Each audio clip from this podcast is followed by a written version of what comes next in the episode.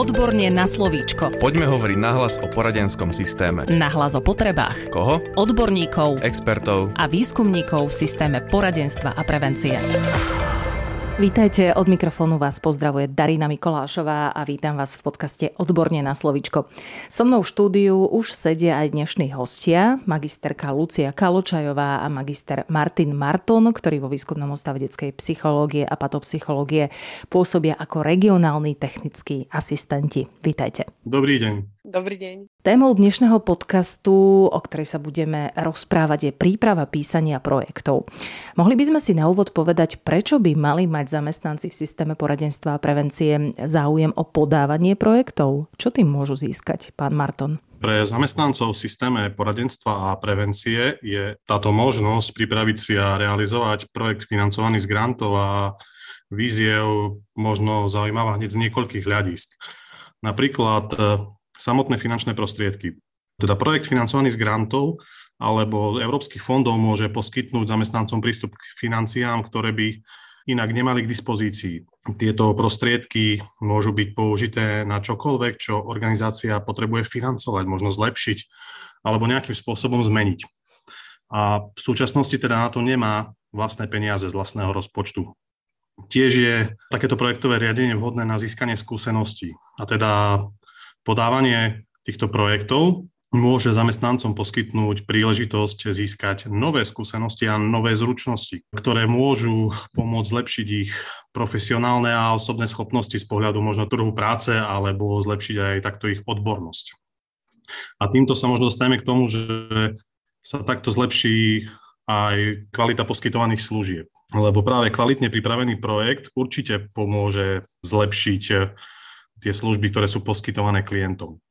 Tieto finančné prostriedky by v neposlednom rade mohli byť použité napríklad na zlepšenie vybavenia či zavedenia nových služieb, ktoré zefektívnia ich prácu a poskytnú im aj napríklad nové možnosti intervencie. Pani Kaločajová, chcete doplniť? Ja by som ešte doplnila a spomenula by som, že takéto projekty financované z grantov či európskych fondov môžu zamestnancom poskytnúť aj príležitosť pre ich profesionálny a osobný rozvoj a môžu tak absolvovať rôzne školenia, tréningy alebo iné formy odborného a osobného rozvoja.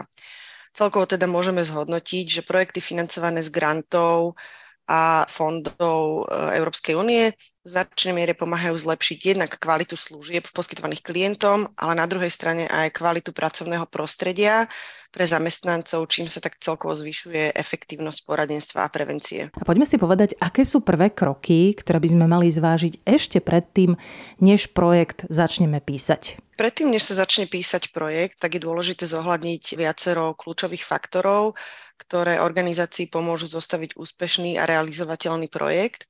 A k takýmto faktorom patrí najmä cieľ projektu, kedy je dôležité presne si definovať cieľ projektu a zistiť, či je realistický a dosiahnutelný. Ďalším faktorom sú zdroje financovania. Tam sa musí organizácia rozhodnúť, ako bude svoj projekt financovať. Je potrebné zvážiť, či bude žiadať o granty alebo iné formy financovania. A ak áno, tak je vhodné, aby si urobila prehľad, ktoré organizácie alebo inštitúcie takéto formy financovania poskytujú.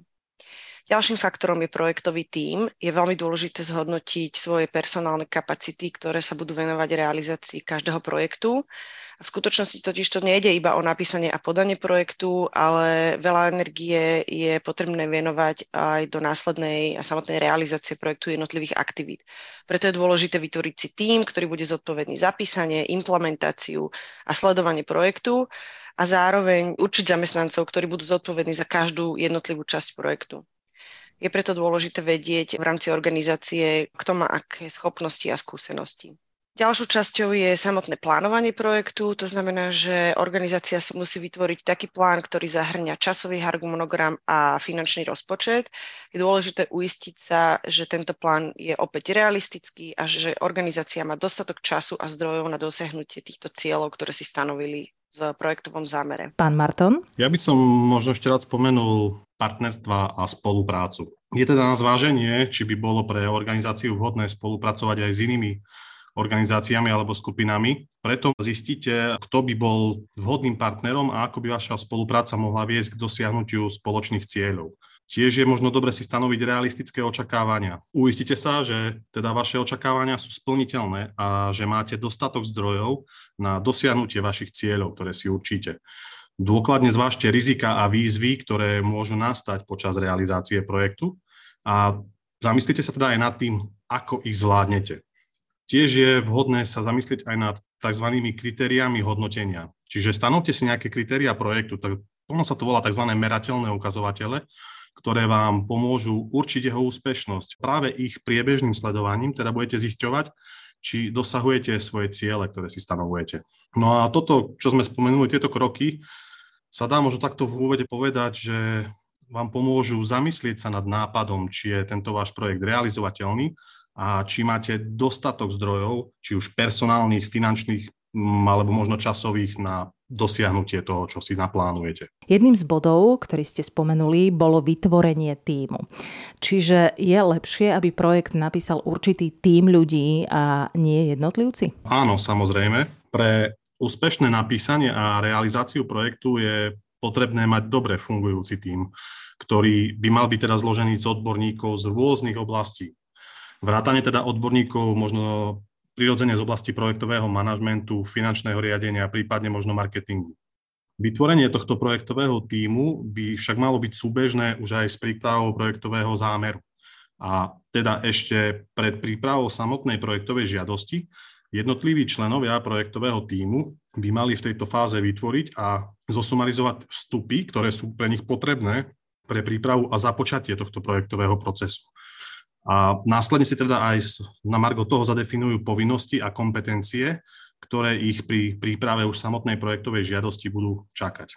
Tento projektový tím by mal mať aj prirodzene nejaké silné vodcovstvo v pozícii toho projektového manažéra, dobrú koordináciu a v neposlednom rade aj efektívnu a zrozumiteľnú komunikáciu ku všetkým zúčastneným stranám. To sa týka ako interne, tak aj externe. Aby sa teda zabezpečilo, že projekt bude realizovaný v určenom časovom rámci s dostatočnými zdrojmi a bude teda plniť tie ciele, ktoré si na začiatku stanoví a výstupy. Čo by malo byť ďalším krokom, ak sme si už vytvorili projektový tím a ak aj vieme, čo chceme v projekte dosiahnuť, pani Kaločajová? Tak po zostavení projektového týmu a stanovení cieľov projektu je potrebné pripraviť projektový zámer. Je to taký dokument, ktorý popisuje hlavné body a parametre projektu a jeho cieľom je zabezpečiť jasnú predstavu o tom, čo projekt bude zahrňať, aké bude mať ciele, aké výstupy bude produkovať a aký bude samotný plán realizácie. V praxi sa takýto projektový zámer považuje za jeden z najdôležitejších dokumentov, pretože stanovuje základné parametre projektu. Pomáha zabezpečiť jeho súlad so stratégiou a cieľmi organizácie a zároveň aj s požiadavkami grantového programu alebo akéhokoľvek iného zdroja financovania. A preto pri príprave takéhoto zámeru je vhodné zvážiť viacero parametrov, ku ktorým patria najmä finančné zdroje, rizika projektu, rozpočet, harmonogram projektu, úlohy a zodpovednosti a potom aj samotné hodnotenie. Čo sa týka finančných zdrojov, je potrebné skontrolovať, či máte ako organizácia k dispozícii finančné zdroje na realizáciu projektu. Je dobré urobiť si prehľad, ktoré grantové programy a iné nástroje financovania by potenciálne mohli byť vhodné pre vašu organizáciu a pre váš konkrétny zámer. Ďalej je potrebné vykonať uh, analýzu rizik projektu, aby organizácia mohla identifikovať potenciálne problémy, ktoré by mohli vzniknúť počas jeho realizácie. Zároveň je dôležité aj stanoviť konkrétne opatrenia na minimalizáciu alebo elimináciu týchto rizik. V rámci plánovania rozpočtu je potrebné vytvoriť taký rozpočet pre projekt, ktorý zahrnie všetky potrebné náklady a okrem výdavkov spojených so zaobstarávaním tovarov a služieb treba zahrnúť aj všetky náklady na ostatné zdroje, ako sú napríklad mzdy, náklady na cestovanie, ubytovanie a ostatnú administratívu. Pri stanovovaní harmonogramu projektu je potrebné vytvoriť časový rámec a harmonogram pre realizáciu aktivít, ktorý bude zahrňať jednotlivé fázy projektu a bude nasledovať celkový časový rámec pre celkovú realizáciu projektu. Je do ňoho preto potrebné zahrnúť všetky aktivity, ktoré máme naplánované a stanoviť si aj priority v nejakej hierarchickej postupnosti. Čo sa týka úloh a zodpovedností, tak je dôležité, aby organizácia určila v týme človeka, ktorý bude zodpovedný za každú jednu úlohu a je teda dôležité uistiť sa, že každý vie, čo sa od neho očakáva a čo bude jeho príspevok do projektu. V rámci posledného bodu tejto časti by som spomenula plán sledovania a hodnotenia a tam si organizácia vypracováva plán, ktorý bude zahrňať ukazovatele výkonu, tak ako sme už spomínali aj predtým, sú to tzv. merateľné ukazovatele, ktoré sa používajú pre vyhodnotenie naplňania vo predstavených cieľov. Dajme našim poslucháčom aj tipy, čo robí projekt atraktívnejším. Je tu niekoľko typov na to, ako spraviť ten váš projekt atraktívnejším. Prvým je asi taký najzákladnejší, že projekt mal byť jasný a prehľadný. Mal by teda mať jasnú a prehľadnú štruktúru. To znamená, že by mal byť eh, ľahko čitateľný a zrozumiteľný pre hodnotiteľa. Mal by byť teda písaný jazykom a mal by aj obsahovať také informácie, aby sa z neho aj nezainteresovaný čitateľ dozvedel všetko podstatné bez toho, aby bol možno nejakým priamým odborníkom v danej oblasti. Je dobré teda sa vyvarovať nadmernému používaniu cudzích slov a termínov. Tiež je vhodné sa zamerať na opisné časti, Samotný teda hodnotiaci proces a spôsob udeľovania bodov pre jednotlivé projekty sa síce áno, uskutočňuje vo veľkej miere podľa presne stanovených kritérií, no na výsledok má však často vplyv aj subjektivita hodnotiteľa. A práve tento jeho vlastný subjektívny pohľad, na ten viete teda najviac zapôsobiť v opisných častiach projektovej žiadosti. Zamerajte sa teda v nich na nejaké riešenie reálnych problémov. Projekt by teda mal byť zameraný na riešenie tých reálnych potrieb a mal by byť relevantný pre konkrétnu oblasť, ku ktorej chce prispieť a nejako ju rozvinúť a vytvoriť riešenie týchto problémov, ktoré si vopred definujete. Ďalšou časťou sú teda možno inovatívne riešenia. Projekt by mal obsahovať vo svojej podstate nejaké inovácie, ktoré môžu zlepšiť súčasný stav v organizácii. Tieto inovácie môžu zvýšiť atraktivitu a pridanú hodnotu projektu a môžu byť e, prínosom pre celú oblasť alebo pre celý spôsob hodnotenia. Taktiež e, je dobre si určiť konkrétne výsledky, čiže mať jasne definované, merateľné a overiteľné výsledky, ktoré chcete dosiahnuť. Tieto konkrétne výsledky môžu byť práve pre donorov alebo pre hodnotiteľov atraktívne a môžu zvýšiť pravdepodobnosť financovania projektu. Tiež sme často spomínali spoluprácu a partnerstvo. Čiže projekt môže byť navrhnutý tak, aby zahrňal spoluprácu s ďalšími subjektmi. Táto spolupráca s organizáciami a inštitúciami môže pomôcť pri realizácii projektu a zvýšiť jeho úspešnosť. A v neposlednom rade je to spôsob, ako zvýšiť aj to bodové hodnotenie, lebo vlastne tá dopadová skupina je o mnoho väčšia. Čiže zhruba tieto typy vám môžu pomôcť pri zamýšľaní sa alebo vytváraní atraktívneho projektu a môžu zvýšiť pravdepodobnosť úspechu pri hodnotení a schválení vašej projektovej žiadosti. A poďme si povedať aj nejaké časté základné chyby, ku ktorým pri písaní projektu dochádza a ktorým je potrebné sa vyvarovať. Pri písaní projektov sa často vyskytujú také opakované chyby, ktoré môžu negatívne ovplyvniť úspešnosť či hodnotenie projektu. A k takýmto chybám patrí napríklad nesúlad s cieľmi grantového programu. To znamená, že mnoho žiadostí o grant nesplňa ciele takéhoto programu a pri písaní je preto dôležité si dôkladne preštudovať ciele a priority toho programu, v rámci ktorého sa uchádzame o projekt a uistiť sa, že táto žiadosť sa zameriava presne na to, čo program hľada. Ďalšou takou častou chybou je nedostatočná príprava celkovo pri písaní projektu kedy niektorí žiadatelia začínajú písať projektovú žiadosť bez predchádzajúcej prípravy.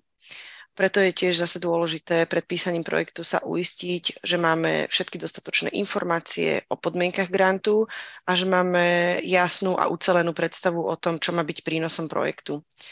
V tomto procese je vhodné poradiť sa aj s odborníkmi eh, v rámci príslušnej organizácie, ktorá poskytuje finančné prostriedky. Ďalšou častou chybou býva nízka kvalita a nekonzistentnosť projektu.